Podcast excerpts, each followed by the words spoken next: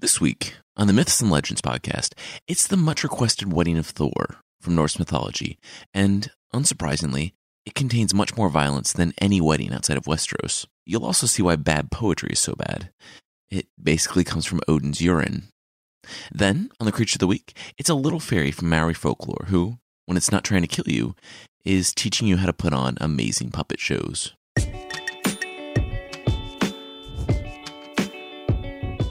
This is the Myths and Legends Podcast, episode 24 Whosoever Holds This Hammer. These are stories from folklore that have shaped our world. Some are incredibly popular stories you think you know, but with surprising origins. Others are stories you probably haven't heard, but really should. Today's story is one from Norse mythology, about the time Thor got married. This is a story that is in the Poetic Edda, a group of Scandinavian poems that informs a lot of what we know about Norse mythology. Its origin might be in the 9th or 10th century AD, but that's a topic of much scholarly debate. Regardless, this is a myth, so it deals with clearly supernatural elements, and it's not at all linked to anything historical. It's set outside of history. Remember that Norse mythology was the religion of the Vikings, and we've only touched lightly on the mythology. We've seen some of Odin showing up to start some stuff in the Viking episodes, and then Loki's unfortunate interaction with the horse in the dog episode, but this is really our first foray into Norse mythology proper. Norse mythology is incredibly different from the popular comic book movie adaptations out right now. I'm going to take a big view and look at the cast of characters first. There are nine worlds. Asgard is the home of the Aesir, the name of the group that Odin, Thor, Loki, and all of them belong to. Midgard, or Middle Earth, is Earth and home of the humans, and just humans, no hobbits or anything. Svaltafar is the home of the dwarves, and though it really isn't relevant to our story today, the dwarves are not at all the gruff, no nonsense good guys with the hearts of gold that we all know and love. No, they were pretty viciously hated, at least by the Aesir. At Baldur's funeral, remember we talked about him in 3a, there was a dwarf in attendance when the ship burned with Baldur's corpse on it. Thor punted the dwarf into the fire and cheered everyone up a bit. They viewed the dwarves as maggots, and that's actually one potential origin. Jotunheim is another popular world, and it's the home of the giants. Now, we've talked about the giants a bit too, and they aren't incredibly different from the Aesir, except that they seem to be mortal enemies, slash sometimes lovers of the Aesir. It's complicated. The Aesir banished them, but Odin and Thor both have Jotnar in their family tree. That being said, the Aesir are constantly in a cold and not so cold war with the Jotnar, the giants, keeping them out of Asgard is a big priority. There's also Vanaheim, the home of the Vanir, a kind of different group of deities who the Asgardians sometimes fight, but they're largely allies of the Asgardians. There's Alfheim, home of the Light Elves, and I would love to go into depth on the Light Elves, but in some areas they're confused with the Vanir, and in some areas they are confused with humans. They are usually allies of the Aesir, and they can be helpful or harmful to humans, but we should generally see them as good. Niflheim is the ice world, and Muspelheim is the fire world. And when these two met, creation started. Niflheim is sometimes equated with Hel, the last realm of the nine, but I'm considering it its own realm. Remember Loki's monstrous daughter, also named Hel, who came about because of his extramarital affair with a giant? Well, she rules the realm that's named after her. She's generally unpleasant, and this isn't like the Greek underworld, where everyone eventually goes. This is the home of the dishonorable dead, and sometimes the evil dead, or just someone who didn't die heroically. People who died notably or heroically went to Valhalla or Folkvangar in Asgard to await Ragnarok. But that's a different story for a different day. Okay, so if you've seen the movie Thor, you're probably familiar with the Bifrost Bridge. It's a rainbow bridge, but it doesn't actually connect the nine worlds mythology. It only connects Midgard and Asgard. The nine worlds are actually connected by Yggdrasil, the world tree. It's a giant, sacred tree that connects all the worlds. So, all that backstory was just to give you some idea of the varied and complex relationships between the different groups. Norse mythology is interesting, but it can also be very contradictory and incomplete. I'm posting a very good source in the show notes if you want to know more. Okay, so that's enough background. On with the story.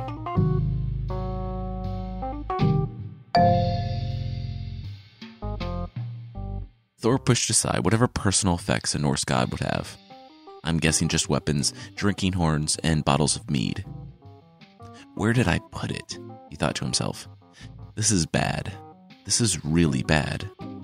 His hammer, named Mjolnir, The one thing that defended the realm of Asgard from the Jotnar, or the giants, was gone, and Thor had no idea where he put it.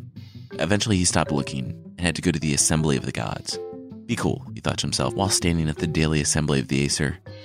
Maybe no one will notice. Where's your hammer? He heard behind him, just a little louder than a whisper. He spun around, eyes wide. It was Loki, who's not his brother in this one, just FYI. And Loki had his lips pursed. Somewhere where I know exactly where it would be and is, Thor said. Hmm, Loki said. Come with me and I won't tell anyone you lost it. Loki turned around and walked out of the assembly. Thor followed. Outside in a large, vacant hall, Thor explained that he thought he knew where it was, but it turns out he definitely does not. He has no idea. Can you help? This is bad, Loki said. This is really bad. Your hammer is the one weapon keeping the Jotnar out. We need help. We need to figure out where it went. I have some idea, Loki said, but I need to confirm.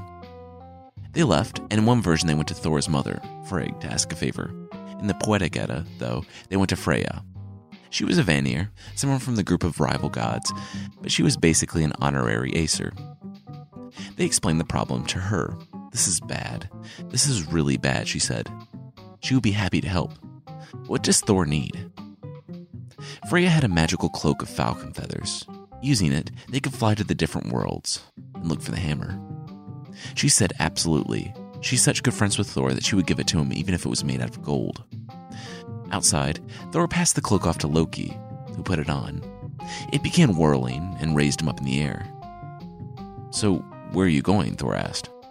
To the land of the giants, Jotunheim, to see if anyone there has seen your hammer. Loki shouted back and flew off. Thor scratched his red beard, and yeah, he's not the clean shaven Chris Hemsworth in this one, with his long blonde hair. Nope, he actually had red hair in the mythology. They were trying to keep this whole thing a secret from the giants, lest they learn of the missing hammer and attack Asgard. It kind of seemed like a very bad idea to go asking about it in the land of the giants. He shrugged. Loki obviously had a plan, so he would trust him. He walked back home.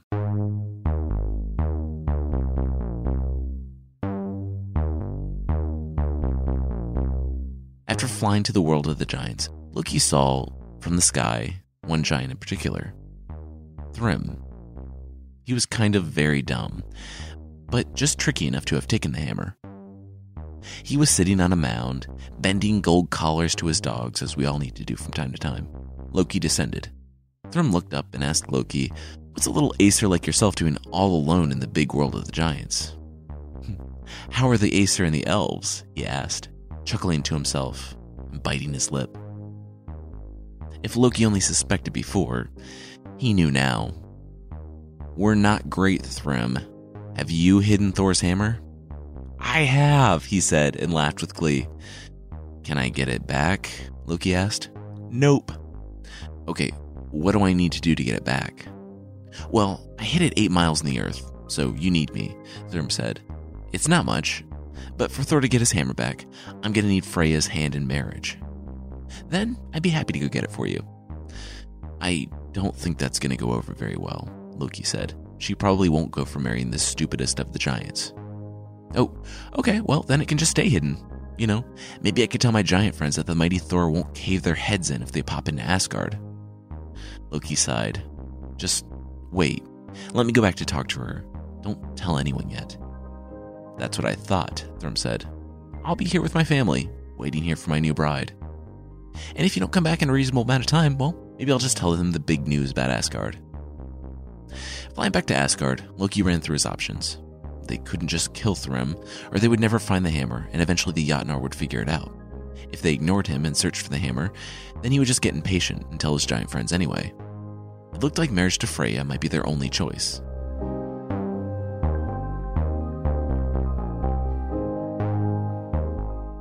He flew to Thor, and both of them went to meet with Freya.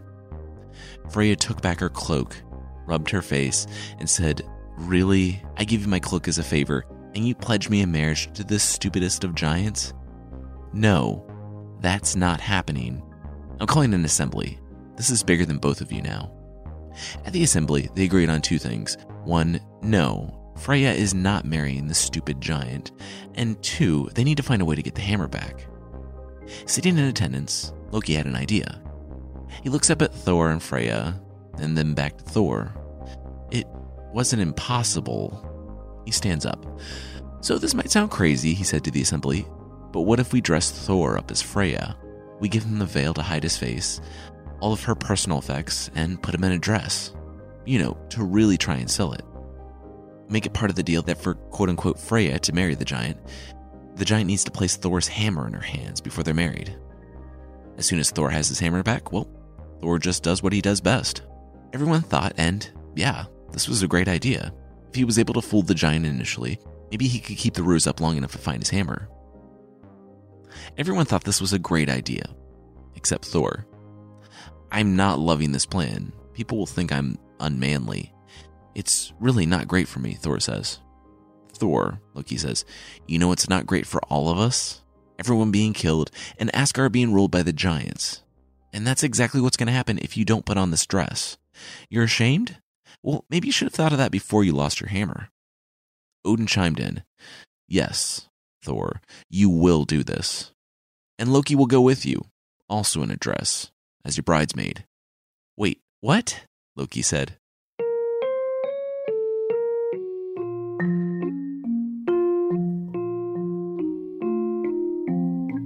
As a very, very quick aside, in some versions, Heimdall is the one to bring up the idea.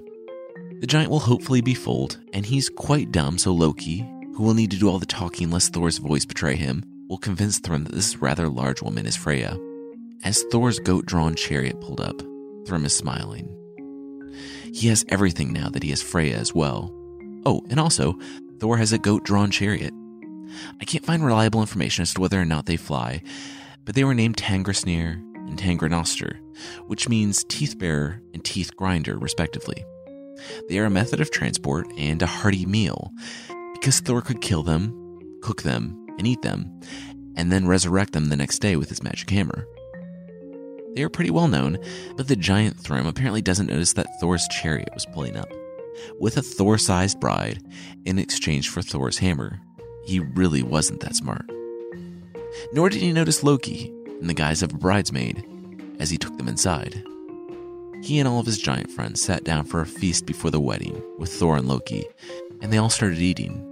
Loki had just told Thor to keep quiet, though, and apparently Thor didn't give much thought to how he was supposed to behave. He ate and ate and ate. He ate an entire ox, ate salmon, and apparently all the dainty food that they had set out for him because he was a woman. And he washed it down with three casks, basically three barrels, of mead. Thrym, the giant, sat wide eyed. Wow. Freya can eat a lot. Loki, still a bridesmaid, remember, said, Oh, well, she's been fasting for eight days on the ride here. She's been so excited to be here. So hot was her longing for you, Thrym. This satisfied him, but the other giants shook their heads. They had always wanted brides from Asgard, but looking at this woman, they said that they were not so sorry that they failed to win a bride of Asgard. Then, a little bit of Thor's veil came down and revealed one glaring eye before Loki could rush to put it back on. That's quite the face Freya has. That eye wasn't exactly sweet and longing like you said it would be, unnamed bridesmaid. It looked more so glaring and murderous, Thrym said. Oh, well, she's been awake for eight days too. Like I said, longing and all that. Hey, it looks like we're done eating. How about we get this wedding going? Thrym agreed, but first the bridesmaid insisted that they bring the hammer out and place it in the bride's hands, just so they could start out well and by keeping their promises. Thrym, the stupid, stupid giant, looked the bride over and waved the giants with the hammer out. Thor tried to jump up and go for his hammer as soon as he saw it, but Loki grabbed him, shaking his head. We are like 30 seconds away from this going off without a hitch, Thor. Let them place the hammer in your hands. Seriously. Thor's man hands were outstretched as Thrym approached with the hammer. Finally, the giant thought to himself, he would marry Freya and have everything. He placed the hammer in the bride's hands. Now, shall we start the ceremony? Thor's hands closed around the hammer. Loki, he said, the veil. Loki pulled the veil and fancy hat off his head to reveal the bearded countenance of a very angry Thor. The smile faded from Thrym's face as it was replaced by a look of confusion. This is what Freya looks like? She looks very different from what I thought. Wait a second. This isn't Freya at all. Then he realized that he, a giant, was standing in front of Thor, who was recently reunited with his hammer and itching to use it. All the giant Thrym had time to do was almost scream before Thor brought his hammer down hard on his head, killing him with one blow. Loki slipped off to avoid the very angry Thor smashing all the giants in the room.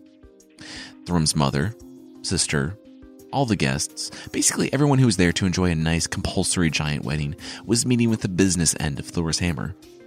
Loki followed Thor out the door, and, just for good measure, Thor struck one of the corners of the dwelling, collapsing it and bringing it down on everyone inside. He wiped his hammer, and the pair boarded the chariot. They rode the chariot, goat drawn, remember, wearing blood-stained dresses, without saying a word, all the way back to Asgard.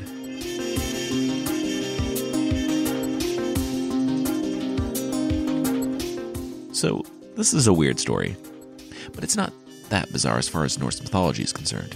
Like with Irish mythology, these stories were recorded in a Christianized Scandinavia. It's unknown how much of the story, then, is truly just a funny tale of Thor people would have told in ancient times, or if it was a story invented by medieval Christians to make the pagan god Thor look ridiculous. I don't know if I've mentioned this before, but a lot of people think Odin was worshipped by everyone, and in some ways he was. But Thor was actually the common man's god. Odin was the god of kings, jarls, and poets, and we'll talk about the poetry thing later, it's really good. Thor was the god of warriors and farmers. He brought thunder and rain, and he fought for Asgard. With this story, the people were either having fun with the common man's god, or the later societies were putting him in his place. Regardless, I, for one, say we petition Marvel to get this story included in the next Thor movie. Okay, so I mentioned poetry before. There's one more story I want to tell that doesn't really relate to today's, but it's so weird that I wanted to bring it up. Remember how I said Odin was responsible for poetry? Well, you don't quite know how responsible, and the winding, twisting road we take to get there. Poetry basically starts out from the spittoon of the gods.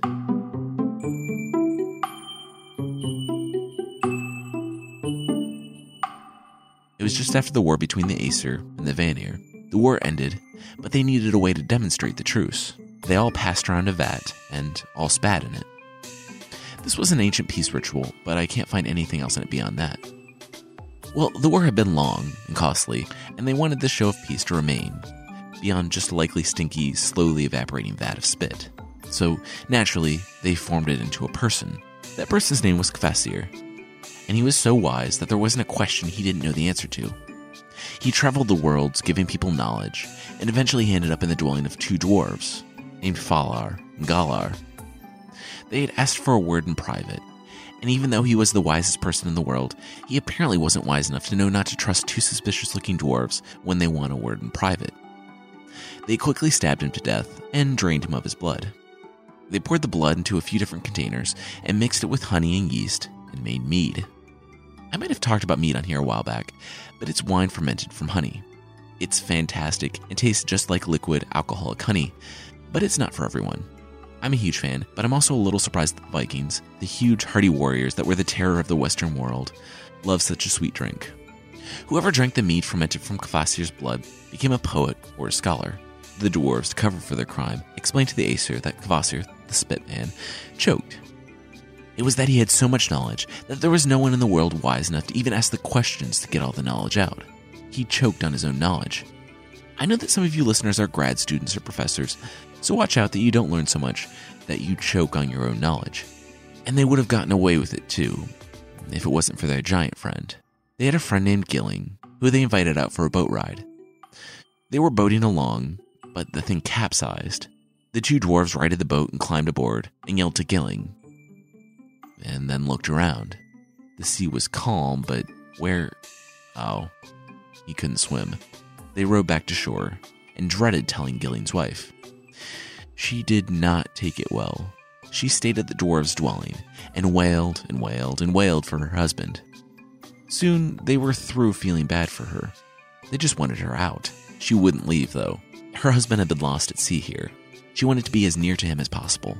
Fjalar sighed and said, Okay, hey, want to go out and see where he died? You know, just stand at the beach and see. Maybe it would help. She agreed. Fjalar and Galar had agreed on something. They couldn't make her leave. She was a giant, and the weeping. She couldn't stay. Galar walked out ahead of her and nodded to the roof.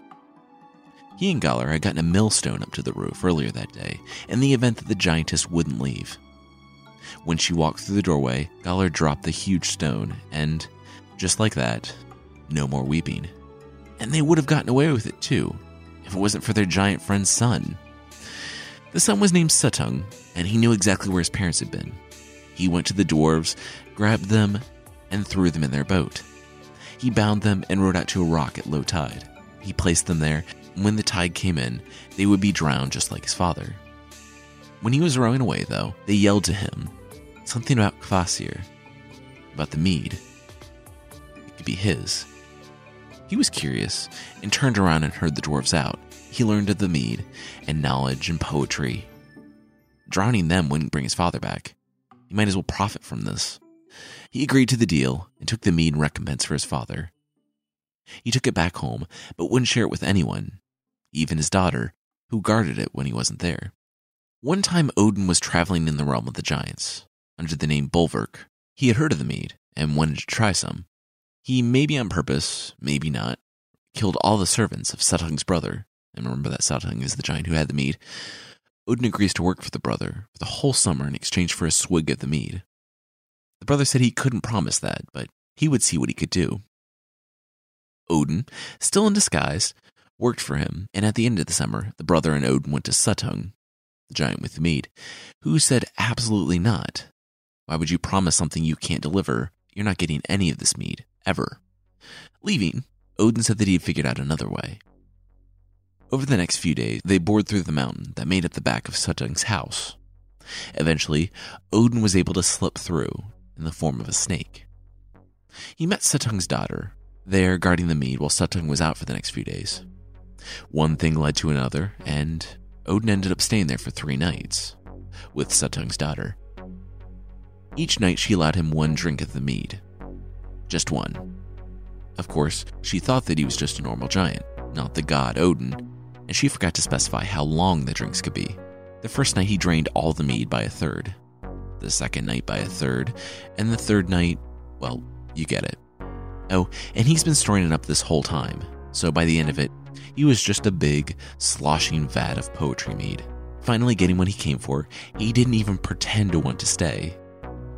He transformed into an eagle and abandoned the woman as soon as he got the mead.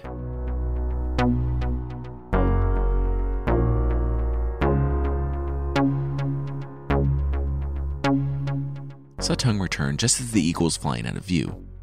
He saw his door open, daughter weeping, and oh no, he ran inside to see the three empty vats.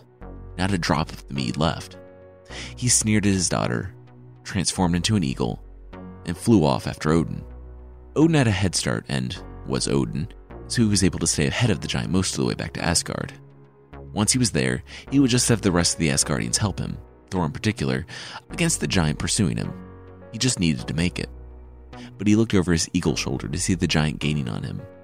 He flapped harder and harder and saw the walls of Asgard. He wasn't going to make it.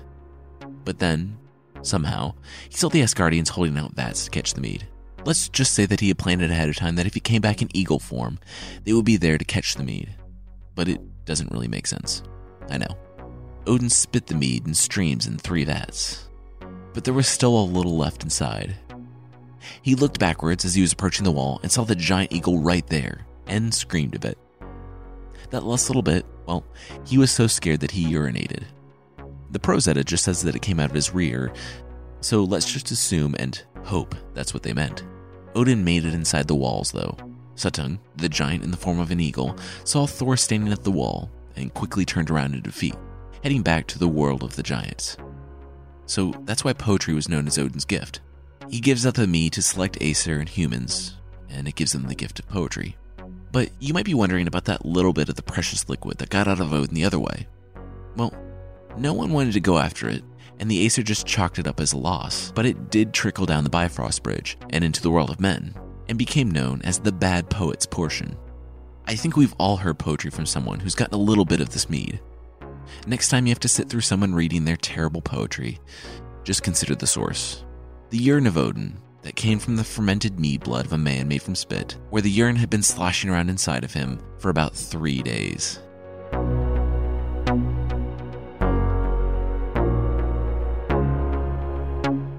That's it for this week. Next week is an amazing story of an English dragon. It's a listener suggestion, and you'll see why you should just go to church on Sunday morning and not stand in the river swearing so loud for all the village to hear. I want to say thanks to Firecast56, Squidge3647, Lilia Benrevi, Vile Caesar B, Mantis Toboggan, Elf Badger, Holly Heresy, Whitby86, Avatar Jess, Inkidus Curse, Ellabella17299, and Bookworm and an Apple for the reviews on iTunes. I am seriously blown away by your words of encouragement and deeply appreciate the reviews. It's amazing to hear from you, so thank you. If you'd like to leave a review, it does help out the show, and I'm really grateful for all the feedback. You can check out itunes.mythpodcast.com. If you'd like to get extra episodes, source pack ebooks, and help support the show, you can do so for less than $5 a month. That's less than the price of an official cat butt coin purse. It's exactly what it sounds like. It's a coin purse to help you identify different types of cat butts. If you'd like to get extra folklore that, sadly, won't help you identify cat butts in the wild, I'm sorry, check out support.mythpodcast.com. Oh, and also, I have a quick correction or elaboration. In episode 22B, Cuchulainn killing the hound and getting his name, he didn't do so with just any ball. He had stayed out of the castle playing the game hurling, which I've been told is like a cross between field hockey and lacrosse. He hit the ball, which killed the dog in one version, with a hurley stick. And that's an important detail because it's one of Ireland's legendary heroes playing Ireland's national game.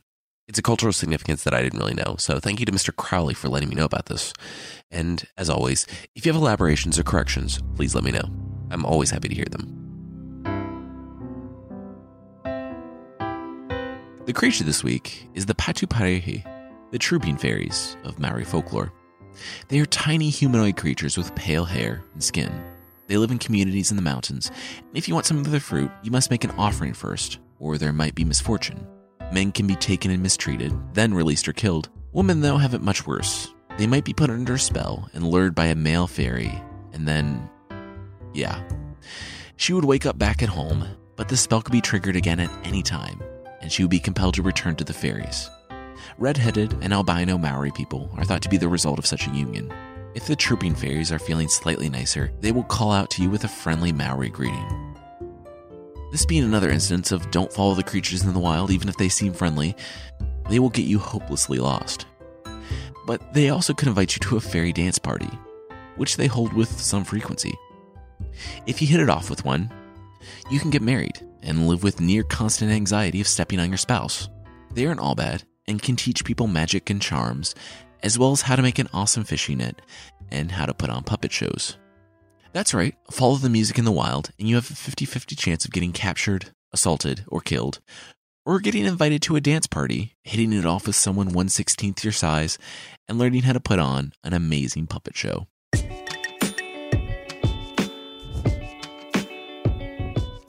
That's it for the show this week. The theme song is by the band Broke for Free, and the Creature of the Week music is by Steve Combs. Links to the other music I used are in the show notes. Thank you so much for listening, and I'll see you next time.